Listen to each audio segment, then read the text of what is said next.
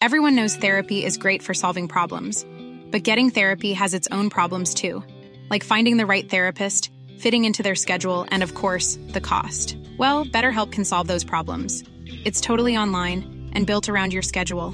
It's surprisingly affordable too. Connect with a credentialed therapist by phone, video, or online chat, all from the comfort of your home. Visit BetterHelp.com to learn more and save 10% on your first month. That's BetterHelp, H-E-L-P.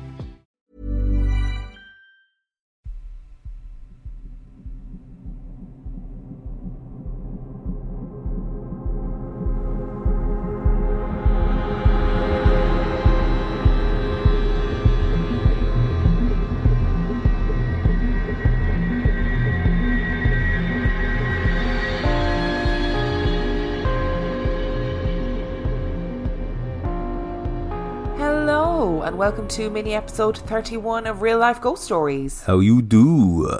We've got two gorgeous ghost stories for you today. I'm feeling calm. But before we do that, if you can hear anything in the background, it's because it's torrential rain outside. And it's you know, it's quite loud on our conservatory roof, so... I'd imagine it's also quite wet. And I don't have the skills in audio tech to, you know, remove background noise, which is probably audio tech 101, but there we are. So would you like to hear a spooky tale today? No, I'm okay, actually. Story number one comes from Sana.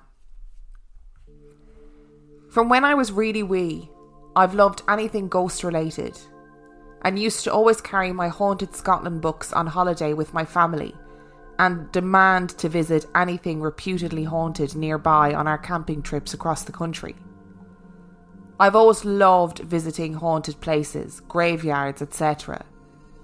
But these two stories actually occur when ghosts were far from my mind. By that, I mean I wasn't browsing through my haunted books looking for ghosts at all, but instead was enjoying a relaxing holiday. It wasn't until I was returning home and reflecting on these experiences that they seemed very strange indeed, and possibly ghostly. The first took place many years ago, when I was in my first year of university. I was off for the summer holidays and travelled with my parents and sister down to the Lake District. This was our first visit to this beautiful area, and we picked a perfect country cottage with whitewashed walls as our holiday home. It was a period cottage dating back to 1850 and had many original features. It was a former gatekeeper's cottage for the old copper mine rail line. The rooms were small and cosy, with a real coal fireplace in the living room and a set of old stairs that led up to the next floors. The first floor had a bathroom and bedroom, which was where my parents slept, and then the attic room was up another set of stairs where my sister and I slept. It was a beautiful cottage and perfect for our country stay. I get feelings when I step into buildings. I'm sure a lot of people do. Sometimes buildings have no feelings at all. Others have a nice homely feeling. Some don't feel right. And others just feel like people are watching you. The latter was the closest feeling I can come to when describing this cottage. I was a young adult, not a small, scared child, but when I ascended the stairs for the first time, I didn't like the feeling on them. It felt like someone was waiting at the top for me and that I needed to hurry and get back downstairs as quickly as possible. When in the bathroom, I had an overwhelming feeling to not look in the mirror. There was no reason for this, but I just felt if I did, I'd see someone over my shoulder. The door to the bathroom that led out to the stairs could be seen in the mirror. I can't fully explain why, but I just didn't want to look for some reason. Now, I want to make it clear that I didn't say this to my family. I'd use the bathroom and head upstairs as if all was well, and didn't mention my uneasy feelings about the stairs. To be precise, the feeling came from the landing at the top of the stairs and sort of flowed down them. This landing led into the bathroom, my parents' bedroom, and where the second set of stairs started. The holiday went on, and I'd hurry back and forth to the toilet, trying to spend as little time in that area as possible. Now, another odd thing was that at night, when lying in my bed up the next set of stairs, I made sure I didn't turn over all night. I move in my sleep a lot, but again, like a scared kid, I didn't want to be able to open my eyes and see the door to the landing. This was one floor up from the other creepy landing, but I just didn't want to glance towards it. I would face the wall all night and not look into the room at all. At the end of the holiday, which was a lovely holiday, I might add, we packed up and drove home. As you do after a stay someplace, we talked about how nice it was, how comfortable the beds were, etc. But it felt like we were all holding something back. "Those stairs, though," said my dad. "They were a bit odd, weren't they?" "What do you mean?" I asked him. He sort of looked at my mum and said, "Well, we were just saying how it felt a bit odd on the stairs." "Like someone was watching you?" my sister asked. "Yeah, like they were keeping an eye on you on the stairs. Not a bad feeling, just a feeling that someone was there," agreed my mum. I obviously chimed in too. We discussed it further and realised that no one had wanted to say anything at the time in case it spooked out the rest of us. We all felt like someone was watching us on the stairs, especially at the landing. My sister also felt like she couldn't look at the door of our bedroom that led out to the landing and didn't like using the bathroom. My mum and dad's room had a rocking chair in it by the window, and my dad woke up at night feeling like someone was sitting in it, or standing at their own door to the landing. None of this felt bad or negative in any way. Perhaps a slightly sad feeling, but mostly watchful. My parents wondered if someone had fallen on the stairs and died, and they were making sure no one else did the same. Or maybe it was just an old owner of the cottage making sure we were okay. The fact that we all felt the same thing without influencing each other was what I found most interesting about the experience. I'd go again and stay there happily, this time maybe saying thank you for keeping a watchful eye on us. My second experience happened only a few months ago. My boyfriend and I had booked a hotel in Dunkeld for my birthday, staying a couple of nights. The hotel had been an old coaching inn and was decorated with tartan carpets and had fantastic original features. I love old hotels like this, the more traditional the better. Our room was pretty big, with a double bed and a single bed to the side, as it was classed as a family room, and then quite an expanse of space in front of the bed, with the toilet door next to the room door. Basically, to get to and from the toilet, you had to walk across the middle of the room. Fast forward to the first night we were staying there. I'm not one for waking up at all in the night, but I woke up suddenly due to the noise at 3 a.m. I remember checking my phone for the time. I lay there in a sleepy haze trying to work out what had woken me up, and realised it had just been my boyfriend getting up to use the loo and walking back to bed. As I lay there, I thought how odd it was that he was walking so slowly back to bed, one foot at a time, with a pause between. Okay, it was pretty dark, but there was nothing he'd bump into on the way back. But as I'm thinking this, I realised he wasn't out of bed. He was lying right next to me. Now, as I said before, even though I like ghost stories, they were not in my mind, and instead I suddenly thought that someone had come into the room by accident. I lay there and strained my hearing, convinced that I was hearing things, but the noise continued. What made it creepier was that it wasn't the noise of creaking floorboards that could be made from any temperature fluctuations. It also wasn't thuds that could come from upstairs rooms. It was a creepier noise than that. It was feet on carpet. That swishing, subtle sound of feet slowly creeping on carpet. I kept expecting the next footstep to not happen, that it must be my imagination, but then the next one would be heard. Suddenly my boyfriend made a snoring grunt in his sleep, and the noise immediately stopped. I didn't think much about the experience again, briefly telling my boyfriend in the morning. but on returning home I relayed it to my parents and decided to Google the hotel to see if it was haunted. Straight away, the first article that came up was headlined, "Eerie Goings On at Dunkeld Hotel." It went on to talk about a whole host of spooky occurrences that had taken place within the hotel. Could I have heard my first ghostly encounter? I've certainly had feelings in numerous buildings, but I've never heard anything like that before. Maybe the next step is seeing something, but I kind of hope not. That first story when they're in the Lake District in the country cottage, that unsettling feeling is unsettling when you experience it on your own, but for everybody to have the same experience separately is very strange. Like, I like the rationale that it was a ghost watching out for them, trying to make sure they didn't fall up the stairs, but I'm sure there are better ways. Make a sign. You know, if you're a ghost, make a sign, because I would find that really freaky. How would the ghost make a sign? Well, I don't know. I'm not a physicist. I'm not a scientist. I'm not a paranormal investigator. Maybe the ghost died by falling down the stairs. Well, that's what they thought might have happened, right? Yeah. So now the ghost is like, I'm going to make sure nobody else falls down the stairs again by freaking everybody out. Yeah. Although none of them felt scared. They just felt like someone was watching them. Yeah, but that would be scary enough for me, I think. Yeah, but they'd have to be really still so that we didn't fall down the stairs, wouldn't they? I guess that's what he was saying. Like, if they did an action or something to make them jump, that wouldn't be so safe. Very true. Okay, so maybe there was some thought behind it.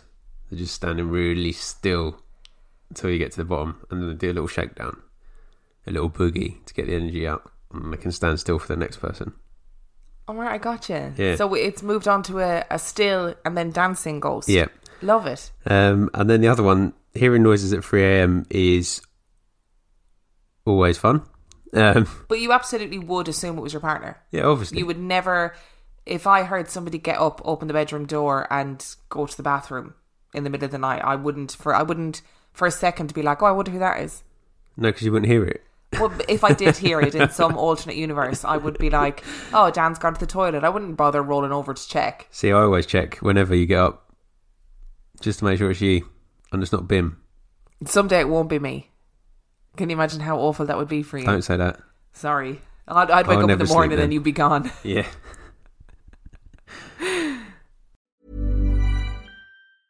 Hey, I'm Ryan Reynolds. Recently, I asked Mint Mobile's legal team if big wireless companies are allowed to raise prices due to inflation. They said yes. And then when I asked if raising prices technically violates those onerous two-year contracts, they said, what the f*** are you talking about, you insane Hollywood ass? So to recap, we're cutting the price of Mint Unlimited from $30 a month to just $15 a month. Give it a try at mintmobile.com/switch. $45 up front for 3 months plus taxes and fees. Promo rate for new customers for limited time. Unlimited more than 40 gigabytes per month. Slows full terms at mintmobile.com. Burrow is a furniture company known for timeless design and thoughtful construction. And free shipping. And that extends to their outdoor collection. Their outdoor furniture is built to withstand the elements. Featuring rust-proof stainless steel hardware, weather-ready teak, and quick-dry foam cushions. For Memorial Day, get 15% off your Burrow purchase at burrow.com/ACAST and up to 25% off outdoor. That's up to 25% off outdoor furniture at burrow.com/ACAST.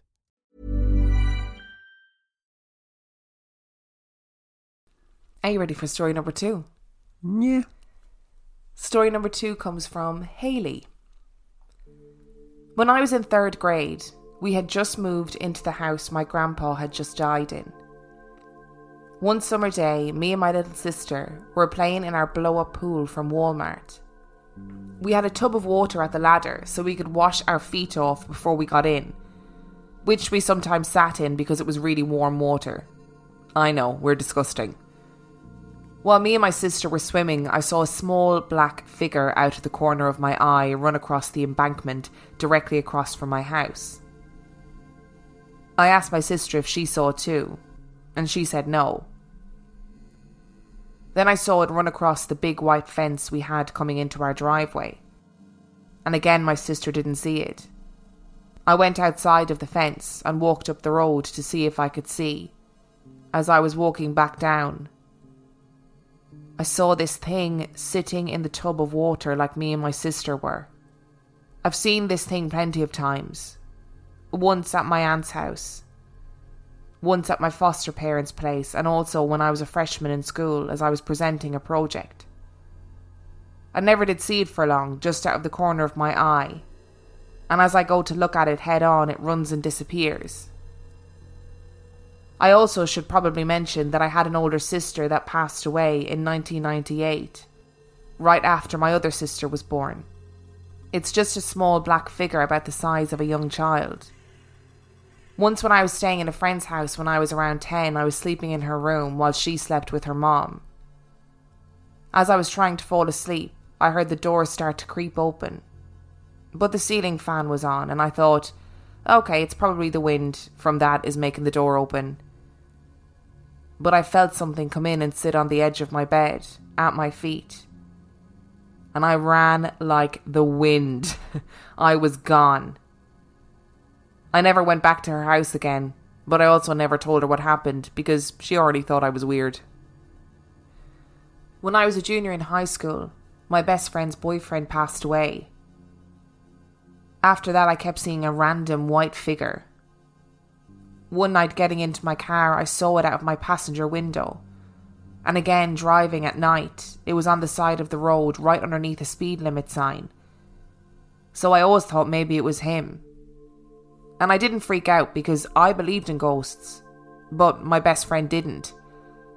So I thought maybe he was trying to communicate with her through me. The last time I saw it, weirdly, was in my dad's room. I was sitting in the living room with my mom and could see into my dad's room where he was sleeping. And I saw it, standing at the end of my dad's bed. I stared at it, and it just kind of disappeared, and then I saw it again a little later. And I asked my mom to switch seats with me real quick so I wouldn't have to see it anymore. I told my dad about it, and he said that it was probably just his dad, and that he always wore a plain white t-shirt. I never really have been scared of it because I just thought that it was my older sister watching over me, or my granddad watching over me. Not a soul on this earth can change my mind that ghosts are 100% real. Haley, I'm with you. I believe they are real. I believe. Also, my little timid, scared mind can't deal with the juxtaposition of something so scary being there to look after you. I think it 100% is that. But if you're really weirded out by ghosts and stuff like that, them coming back to look after you and being nice might actually just scare you. Well, they don't know that they're scaring you, so... That's true. I think the best thing to do is just take comfort from it. Just embrace it and go, hey... This is something really positive. Even if you're frightened of it, just go, right, it's probably just my granddad or my sister coming back to look after me. That's what's important. That is what I would be holding on to too. I was just going to go with, it's probably just Batman. Nothing to worry about. Batman is also a good shout. I really like the idea that there's a tub that her and her sister sat in. The entity that is watching over them then goes and does the same thing to see what it's like. It kind of makes me feel like if it was going to be anything, it was probably going to be the older sister. Yeah. Being like, I can do that too. Yeah, let's try it out. I'm going to try it out. What did weird me out about the description of that thing was that it never faded away, it always ran away. Yeah, I didn't like that either. That's really alarming. Because you could always like write it off as something else if it just faded away. But the fact that you've seen it running away every time is quite creepy. But then the bit about the tub just makes me think that actually... It's something pretty harmless. And kind of cool as well. So if you enjoyed this week's episode, you can find everything that you need to know about us on reallifeghoststoriespodcast.com. You can find the links to our social medias. You can find the email address to send your own story. You can find the link to our Patreon, where for $5 a month, you get a little bonus extra episode a week. And for $2 a month, you get access to the complete back catalogue of 50p Movie Club. So that is 25 episodes or more of 50p Movie Club and over 70 episodes of Tiny Tales. And on that note, we shall see you next week. Bye. Even when we're on a budget, we still deserve nice things. Quince is a place to scoop up stunning high-end goods for 50 to 80% less than similar brands. They have buttery soft cashmere sweaters starting at $50, luxurious Italian leather bags, and so much more. Plus, Quince only works with factories that use safe, ethical, and responsible manufacturing. Get the high-end goods you'll love without the high price tag with Quince. Go to quince.com/style for free shipping and 365-day returns.